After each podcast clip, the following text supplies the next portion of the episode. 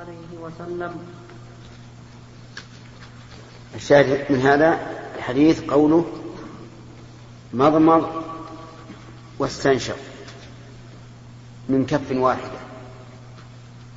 يعني كل الثلاث من كف واحدة. وهذا قد يكون فيه صعوبة عظيمة.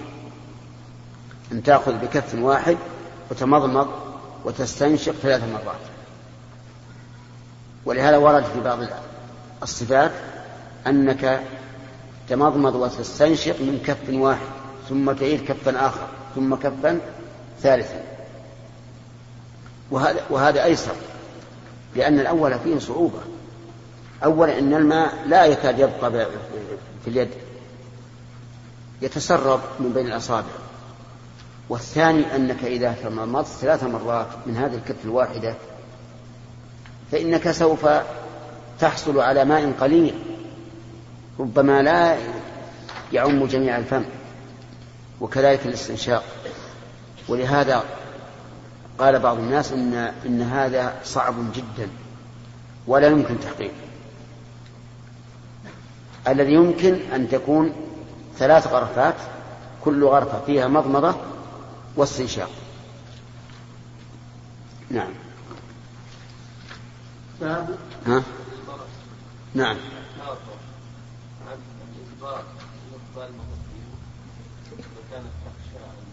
أي نعم. المرأة إذا كانت تخشى أن يفسد رأسها فالظاهر أنه لا بأس لها تمره مرتين. نعم.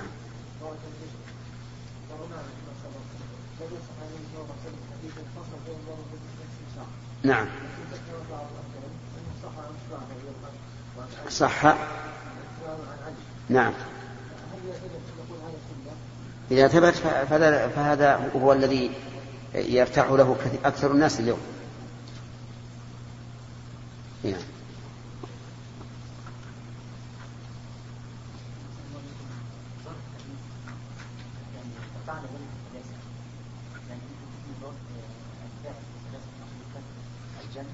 نعم. إي نعم نعم.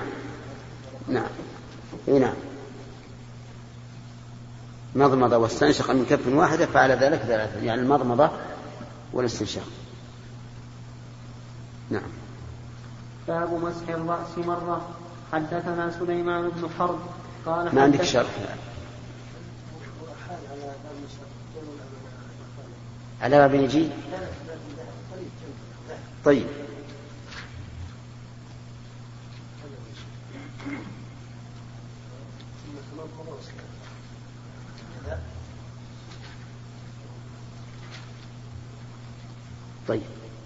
قوله ثم تمضمض واستنثر والكشميهني مضمض واستنشق والاستنثار يستلزم الاستنشاق بلا عكس.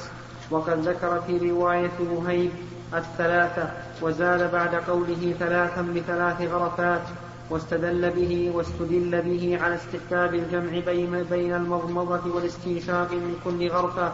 وفي رواية خالد بن عبد الله الآتية بعد قليل مضم نعم. نعم.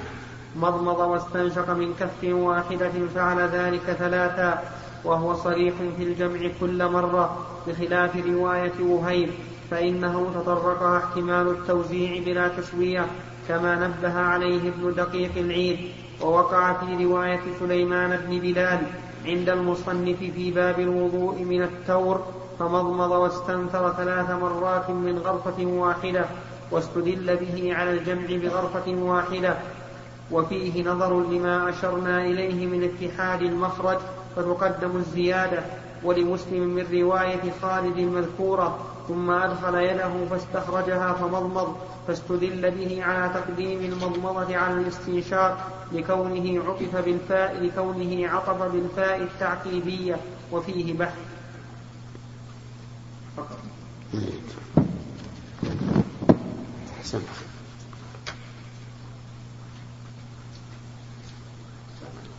نعم. باب مسح الرأس مرة. حدثنا سليمان بن حرب. قال حدثنا مهيب قال حدثني عمرو بن يحيى قال حدثنا عمرو بن يحيى عن أبيه. قال شهدت عمرو بن أبي حسن. سأل عبد الله بن زيد عن وضوء النبي صلى الله عليه وسلم. فدعا بثور من ماء فتوضأ لهم فكفأ على يديه فغسلهما ثلاثا. ثم أدخل يده في الإناء فمضمض واستنشق واستنثر ثلاثا بثلاث غرفات من ماء ثم أدخل يده في الإناء فغسل وجهه ثلاثا ثم أدخل يده في الإناء فغسل يديه إلى المرفقين مرتين مرتين ثم أدخل يده في الإناء فمسح برأسه فأقبل بيديه وأدبر بهما ثم أدخل يده في الإناء فغسل رجليه. وحدثنا موسى قال حدثنا وهيب قال مسح رأسه مرة. ما في ذلك واضح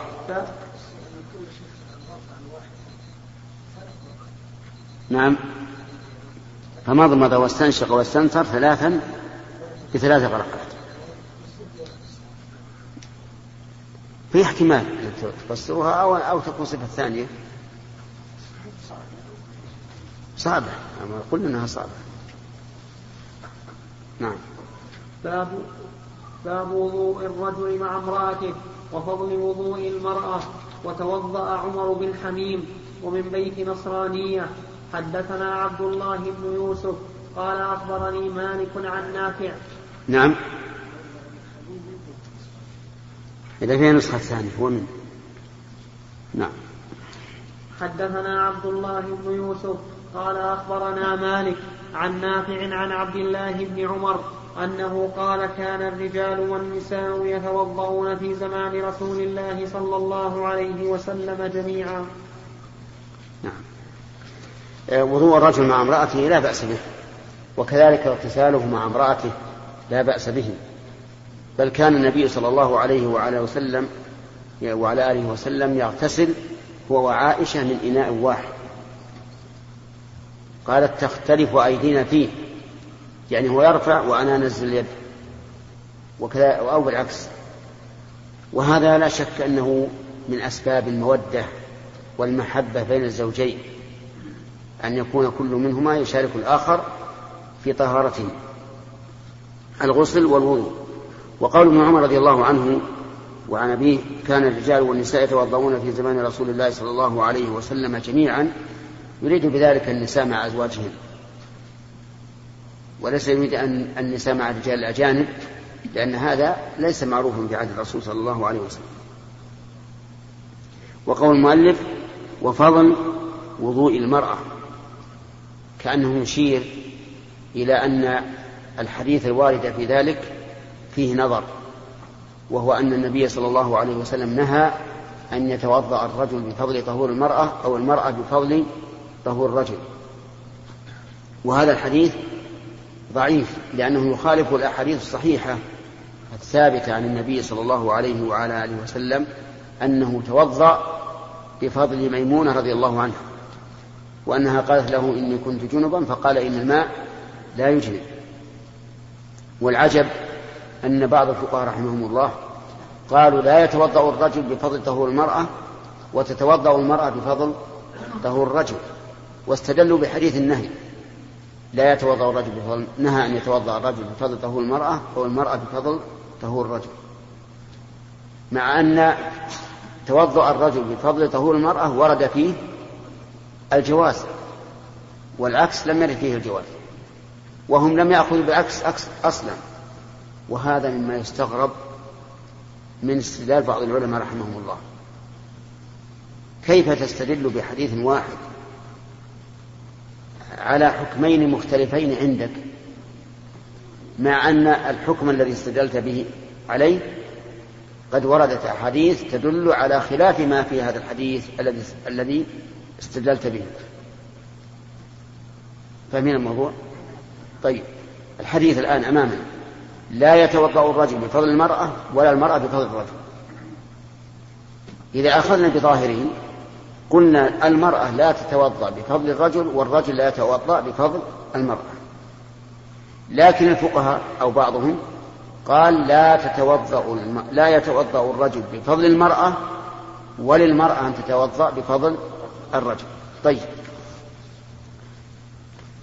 وهذا لا شك أنه, أنه ليس بصواب. ثم إنهم قالوا لا يتوضأ الرجل بفضل المرأة مع أنه ثبت عن النبي عليه الصلاة والسلام أنه توضأ بفضل المرأة وهذا أشد وأشد. نعم لكن سبحان الله. نعم. أحسن الله إليكم. بالنسبة لاغتسال المرأة مع الرجل اليوم أقول مثل هذا يا شيخ ألا يكون فيه إخلال بالمروءة والله الرجل مع زوجته ما بينهم مروءة. الرجل مع زوجته ما بين ما نعم. في شيء لا سيما يعني في الحمام أكرمكم الله يعني. في بيت الصلاة. على كل حال الحمام أكثر ناس عندهم مسابح خاصة وبعضهم في المراحيض. لكن على كل حال هذه مسائل خاصة. إذا كان الرسول مع مع أهله بينهم القدر مثلا أو الإناء تختلف الأيدي فيه؟ نعم.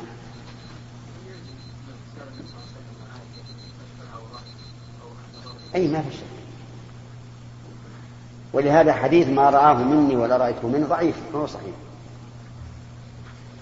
وقوله تعالى والذين هم لفروجهم حافظون إلا على أزواجهم أو ما ملكت أيمانهم يدل على أنه يجوز. كذلك كان الرسول عليه الصلاة والسلام وأهله في لحاف واحد. انتهى. نعم. أي نعم. ما هي موجودة الآن؟ تبجينا إن شاء الله ما هي موجودة؟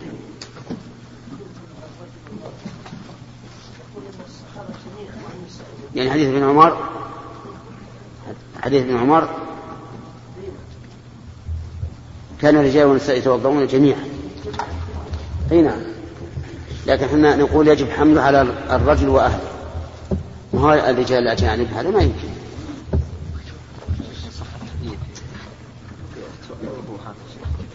أيوه أيوه. ها؟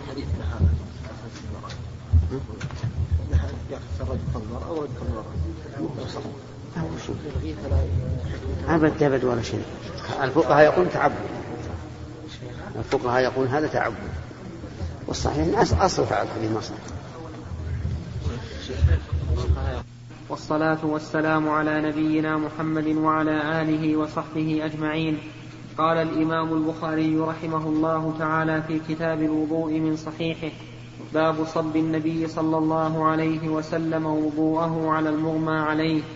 حدثنا أبو الوليد قال حدثنا شعبة عن محمد بن المنكدر قال سمعت جابرا يقول جاء رسول الله صلى الله عليه وسلم يعودني وأنا مريض لا أعقل فتوضأ وصب علي من وضوئه فعقلت. فقلت يا رسول الله لمن الميراث؟ إنما يرثني كلالة فنزلت آية الفرائض. هذا الباب يقول البخاري رحمه الله باب صب النبي صلى الله عليه وسلم وضوءه على المغمى عليه. المغمى عليه هو الذي أصابه الإغماء والإغماء بمعنى التغطية يعني غطي عقله من مرض أو غيره. ثم ذكر حديث جابر أن النبي صلى الله عليه وعلى آله وسلم توضأ وصب عليه من وضوئه فيستفاد من هذا أنه ينبغي أن يصب على المغمى عليه ماء من أجل أن يصفو وهذا مستعمل يصب الماء من أجل أن يصفو كما أنه يصب على المريض بالحمى يصب عليه الماء من أجل أن يبرد. كما قال النبي عليه الصلاة والسلام في الحمى إنها من فيح جهنم فأبردوها بالماء. والغريب أننا كنا نقول كيف يصب عليه عليه الماء البارد وهو إذا مس الماء يكوش جلده. ولكن صار هذا هو العلاج الوحيد من أحسن العلاجات. حتى الآن مع مع ترقي الطب يستعملون هذا العلاج السهل الذي لا يدخل البدن منه شيء يعني ليس حبات عقاقير ربما تؤثر بل هذا علاج ظاهري محسوس وتصبر وعلى كل المريض بالحمى سوف يعني يتكلف أو يتأذى من الماء البارد لكن ليتصبر حتى يزول تزول الحرارة. وتعليل ذلك والله أعلم أن الحرارة تخرج من الجوف. وتكون على السطح ويبقى داخل الجوف باردا. ولهذا يحصل مع المريض بالحمى قشعريرة كأنه بردان لأن باطنه بارد. فإذا صب عليها الماء البارد يعني انحدرت إلى الأسفل وخرجت البرودة من الأسفل وحلت الحرارة واعتدل الجسد. وفي هذا الحديث أيضا الإشارة إلى إرث الكلالة. فما هي الكلالة؟ الكلالة هم الحواشي هم الحواشي وذلك لأن لأن الورثة من النسب أصول وفروع وحواشي فالحواشي هم الكلالة. وهي مأخوذة من الإكليل. والإكليل هو الشيء المحيط بالشيء. كالهالة على القمر في أيام في أيام الشتاء وما أشبه ذلك. فعلى هذا نقول الكلالة هم من؟ الحواشي. وقد ذكر الله ذلك في القرآن العزيز فقال يستفتونك يعني عن الكلالة قل الله يفتيكم في الكلالة. إن امرؤ هلك ليس له ولد وله أخت فلها نصف ما ترك وهو يرثها إن لم يكن لها ولد. وهذه الصورة لا تنطبق إطلاقا إلا على من ليس له ولد ولا والد. لأنه لو كان له ولد أو والد اختلف اختلفت القسمة طيب.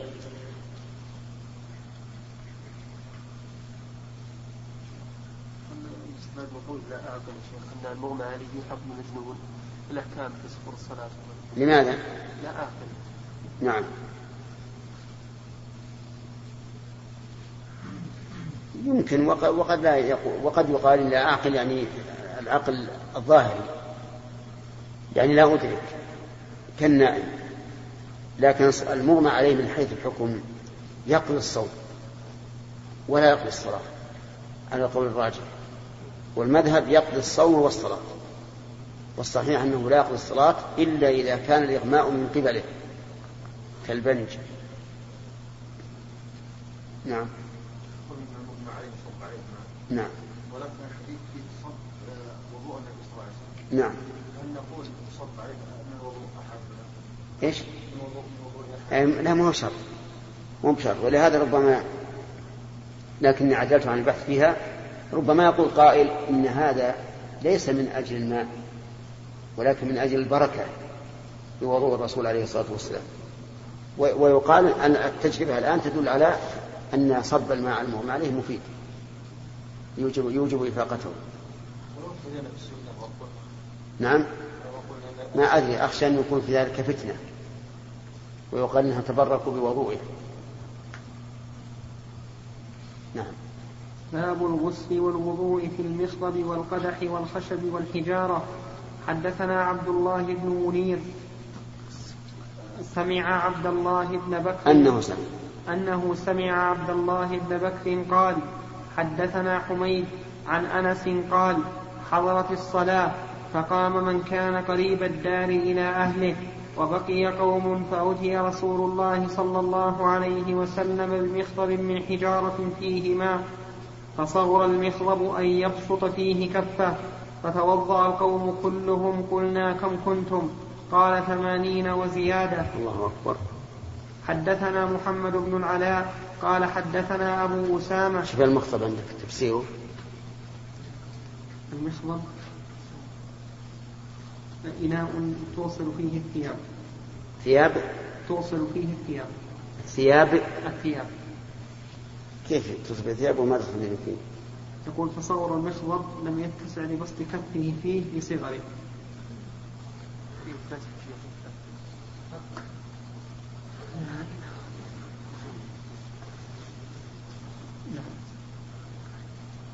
قوله باب الغسل والوضوء في المخضب هو بكسر الميم وسكون الخاء المعجمة وفتح الضاد المعجمة بعدها موحدة. المشهور أنه الإناء الذي يغسل فيه الثياب من أي جنس كان وقد يطلق على الإناء صغيرا أو كبيرا. و... نعم فقط. بس هذا. الأخيرة هي تبينها يقول والقدح أكثر ما يكون من الخشب مع ضيق فمه وعطف الحجار الخشب والحجارة على المخضب والقدح ليس من عطف الخاص العام على الخاص فقط بل بين هذين وهذين عموم وخصوص من وجه. فقط ما في لا شك أن أن كون كونه يعجز أن يبسط في كفه يقول نعم. يقول فلم يستطع أن يبسط كفه من صغر من صغر المخضب وهو دال على ما قلناه أن المخضب قد يطلق على الإناء الصغير. نعم. ومباحث هذا الحديث تقدمت في باب التماس هذا هو المقصود. المقصود أن المخضب نوع من الآنية. يكون صغيرا ويكون كبيرا. لكن هذا الذي في الحديث مخضب صغير. وفي هذا آية من آيات النبي صلى الله عليه وسلم. أنهم توضأوا من هذا الماء الذي في هذا المخضب وكانوا ثمانين رجلا وزيادة.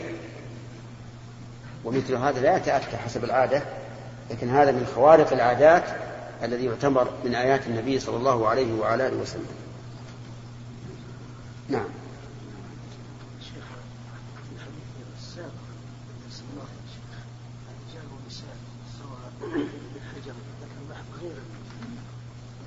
كيف؟ ذكر بعد خلاف النبي توضا الرجال يعني الزوج والزوجة. نعم. الرجال والنساء. لا إحنا فسرناه على ظاهره. نعم. حدثنا محمد بن العلاء قال حدثنا أبو أسامة عن بريد عن أبي بردة عن أبي موسى أن النبي صلى الله عليه وسلم دعا بقدح فيه ماء فغسل يديه ووجهه فيه ومج فيه حدثنا أحمد بن يونس قال حدثنا الشاهد قوله دعا بقدح. ففيه دليل على جواز الوضوء من القدح. نعم. حدثنا أحمد بن يونس قال حدثنا عبد العزيز بن أبي سلمة قال حدثنا عمرو بن يحيى عن أبيه عن عبد الله بن زيد قال أتى رسول الله صلى الله عليه وسلم فأخرجنا له ماء في ثور من صفر فتوضأ فغسل وجهه ثلاثا ويديه مرتين مرتين ومسح برأسه فأقبل به وأدبر وغسل رجليه. حدثنا الشاهد قوله في تور من صفر والتور إناء شبه الطشت. نعم. حدثنا أبو اليمان قال أخبرنا شعيب عن الزهري قال أخبرني عبيد الله بن عبد الله بن عتبة أن عائشة قالت لما ثقل النبي صلى الله عليه وسلم واشتد به وجعه استأذن, استأذن أزواجه في أن يمرض في بيتي فأذن له فخرج النبي صلى الله عليه وسلم بين رجلين تخط رجلاه في الأرض بين عباس ورجل آخر. قال عبيد الله فأخبرت عبد الله بن عباس فقال أتدري من الرجل الآخر؟ قلت لا قال هو علي.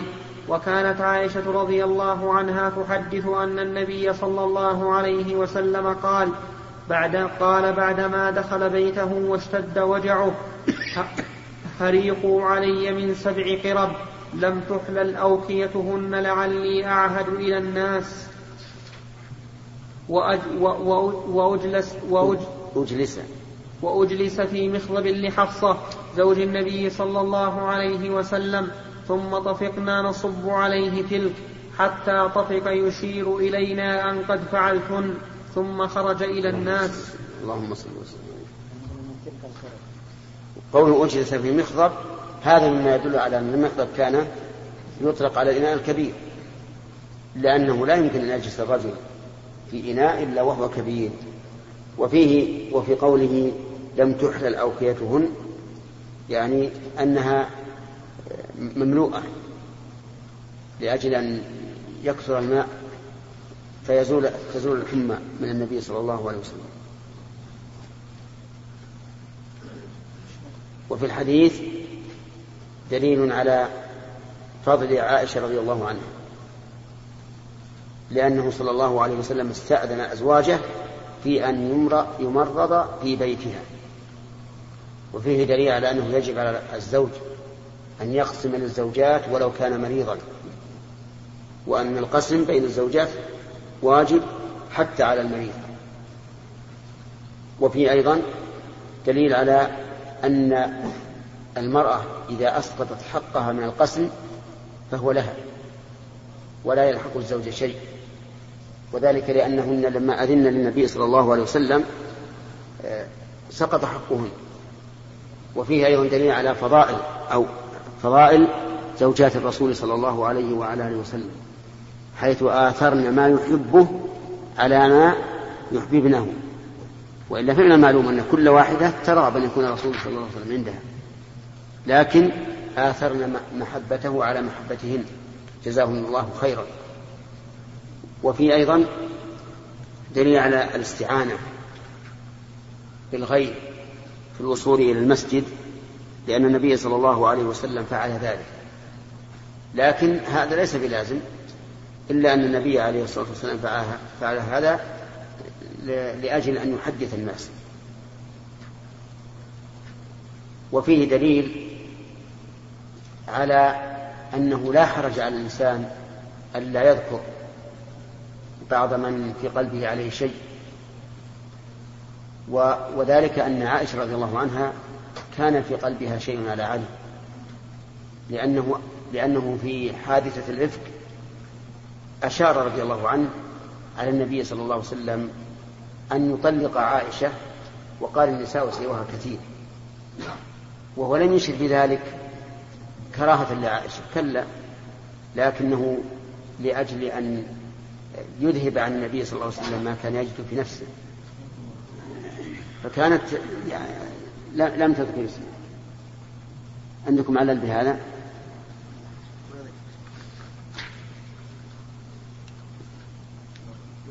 ما ذكر شيء.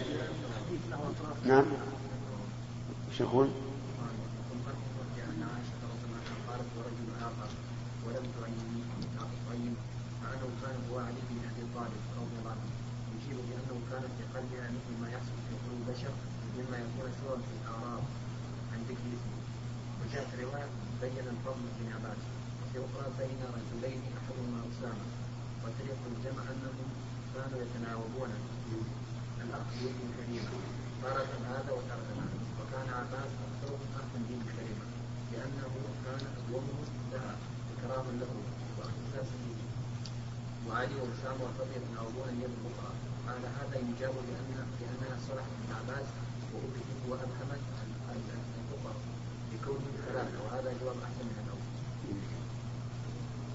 بس هذا هذا الجواب أحسن من الأول.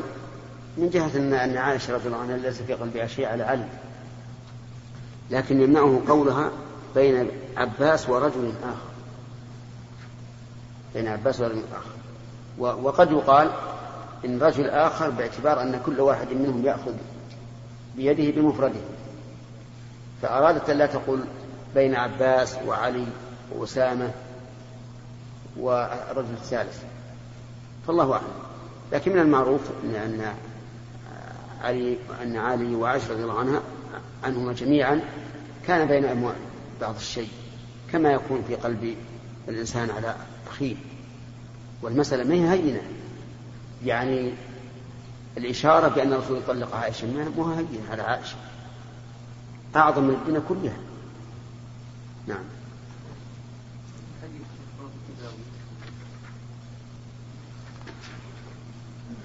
من أين تؤخذ؟ نعم. حريق علي من سبيل كيف؟ حريق علي من سبيل القرب اي نعم. انه هذا ليس نعم. هذا صحيح. في أن الإنسان يجوز أن يطلب الدواء من الغير أن يداويه الغير وهذا أمر قد بينه الرسول عليه الصلاة والسلام بقوله قال تداووا ولا تداووا بحرام. وهذا ليس كالاسترقاء أن الإنسان يطلب من يقيه لأن من صفة الذين يدخلون الجنة بلا حساب ولا عذاب أنهم لا يطلبون الرقة من أحد بخلاف الدواء. نعم.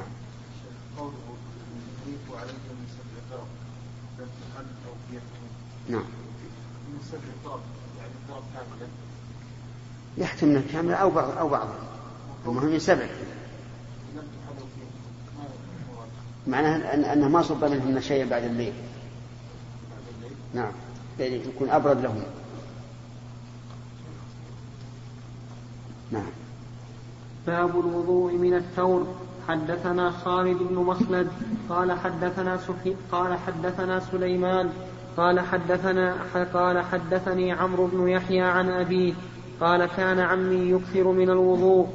قال لعبد الله بن زيد أخبرني كيف رأيت النبي صلى الله عليه وسلم يتوضأ فدعا بثور من ماء فكفأ على يديه فغسلهما ثلاث مرار ثم أدخل يده في الثور فمضمض واستنثر ثلاث مرات من غرفة واحدة ثم أدخل يده فاغترف بها فغسل وجهه ثلاث مرات ثم غسل يديه إلى المرفقين مرتين مرتين.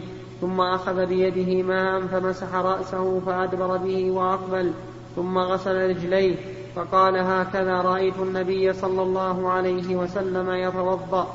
حدثنا مسدد قال حدثنا حماد عن ثابت عن أنس. فأدبر بهما وأقبل. تخالف المشهور. تكلم عليها في الشرح الصواب أقبل بهما وأدبر. هذا هو الصواب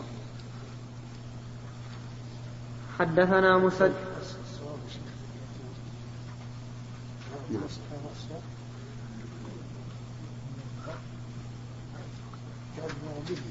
نعم ها؟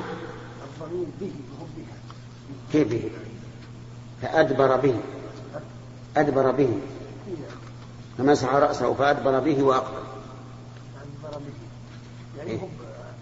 بدأ من مقدم الرأس ثم أقبل عندنا فمسح به رأسه فأدبر به. يعني مسح به بالماء عندك فمسح به؟ عندنا فمسح رأسه. لا فأدبر به. على كل حال إن الصحيح أن الرأس يبدأ من المقدم إلى المؤخر ثم يرجع. إيه، لا مو ضعف لو فأدبر به إيه. يعني ذهب إلى جوفة ثم أقبل.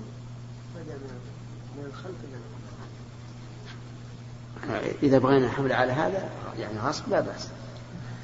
أدبر بالماء. نعم. بالماء أدبر بالماء. عندك بالماء؟ لا يعني فمسح به رأسه. فأخذ فأخذ الماء فمسح به أي بالماء. إيه. فأدبر به. كذا عندك النسخة؟ أي فمسح إيه به. هذه أوضح. فمسح به رأسه فأدبر به رأسه. هذا أوضح. أدبر بالماء. نعم. كيف؟ تقول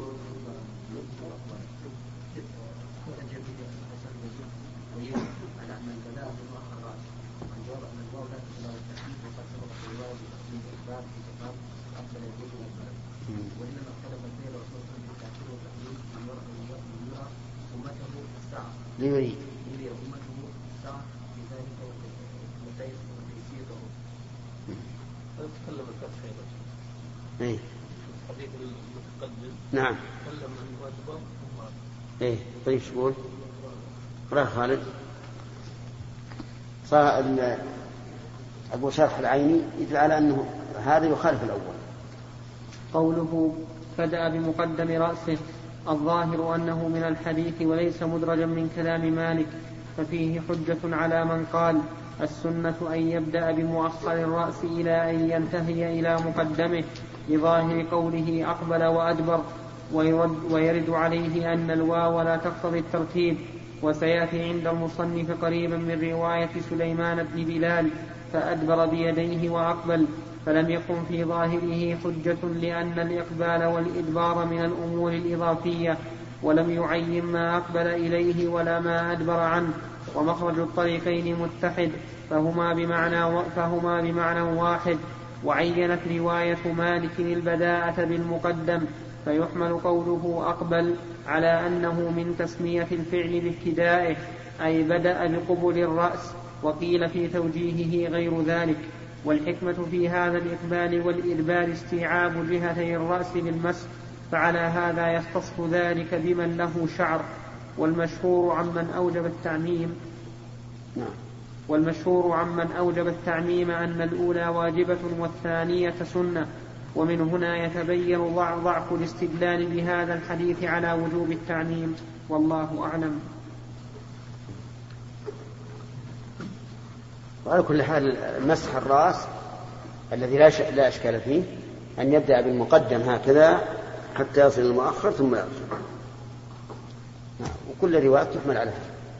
حدثنا مسدد قال حدثنا حماد عن ثابت عن أنس أن النبي صلى الله عليه وسلم دعا بإناء من ماء فأتي بقدح رحراح فيه, فيه شيء من ماء فوضع أصابعه فيه.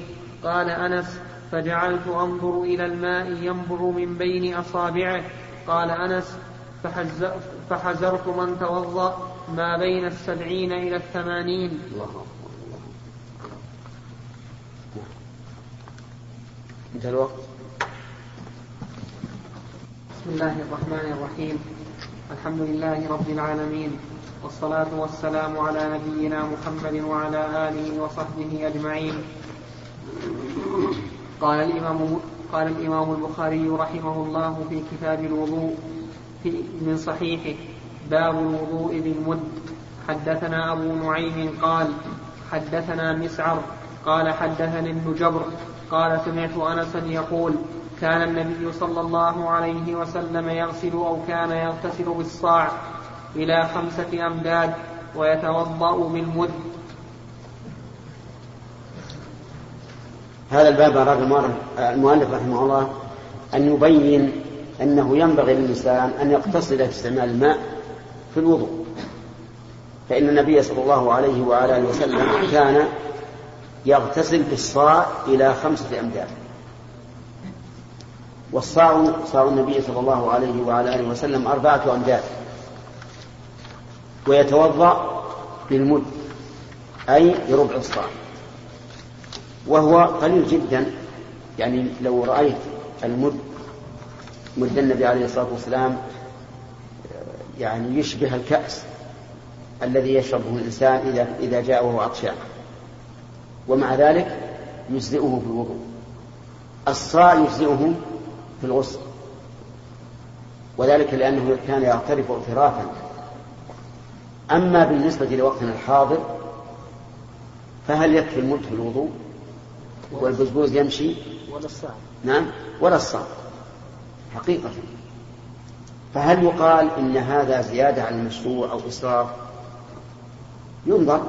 إذا كان الإنسان لا لا- يقصد الأعضاء إلا على حسب ما جاءت به السنة فإن صب الماء لا يمكن حصره ولا يمكن ضبطه. ولكن يعرف فيما لو توضأ الإنسان من إناء يغترف منه اغترافا عرف. فإذا قال قائل كم صاع النبي صلى الله عليه وسلم؟ قلنا صاع النبي صلى الله عليه وسلم من المعايير المعروفة عندنا الآن كيلوين وأربعين غرام. بالبر الرزين يعني الدجن وذلك بأن هنا وذلك بأن تضع برا كما وصف الفقهاء في إناء برا دجن متزن فإذا جاء هذا هذا المقدار من الوزن فهذا هو الصاع. هذا هو الصاع. وقد تيسر لنا مكيال يقال إنه على على مد النبي صلى الله عليه وسلم. مكتوب فيه محفور هذا المد من فلان إلى فلان إلى فلان إلى زيد بن ثابت إلى رسول الله صلى الله عليه وعلى آله وسلم من النحاس. وقسنا كيله فوجدناه قريبا أو مطابقا لما قال الفقهاء رحمهم الله. إي نعم. واتخذنا منه مكيالا آخر صنعناه هنا. فصار عندنا الآن مكيال للصاع ومكيال للمد. نعم. نريد أن نراعي نعم. نريد أن نراعي أي طيب نجي نأتي به إن شاء الله. نأتي به. نعم. نعم.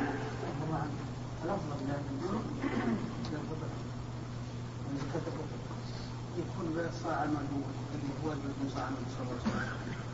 اللي هو ولا يوقف على السنة أما مالك رحمه الله فكره أن أن يزيد الإنسان في الفطرة على صاع النبي صلى الله عليه وعلى آله وسلم. وقوله صواب إذا قصد الإنسان بذلك التعبد.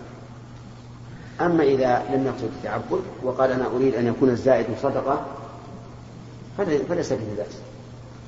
شيخ. نعم. نقول لو, لو قال شيخ قال أن أن ساعة أن ساعة الماء يختلف عن ساعة كيل الحب يا شيخ في عهد النبي صلى الله عليه وسلم. يعني كل ساعة الماء العلماء نقلوه إلى الوزن قالوا إنه نقل إلى الوزن لأجل أن ينضبط. ولا هو الأصل أنه بالحجم لا بالوزن. لكن ضبطوا هذا.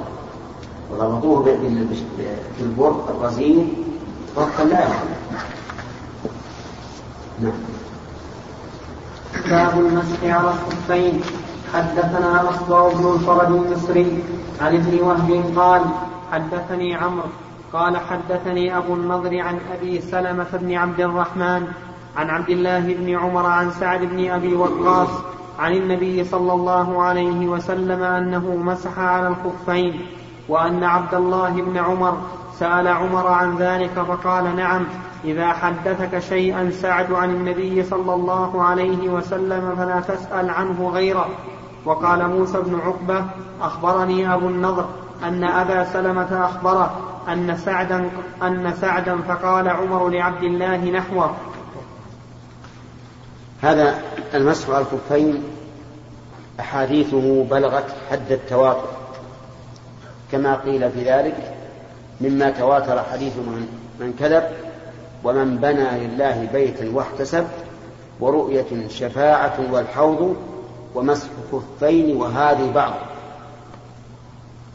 مما تواتر حديث من كذب ومن بنى لله بيتا واحتسب ورؤية شفاعة والحوض ومسح خفين وهذه بعض. وهل القرآن العزيز دل عليه؟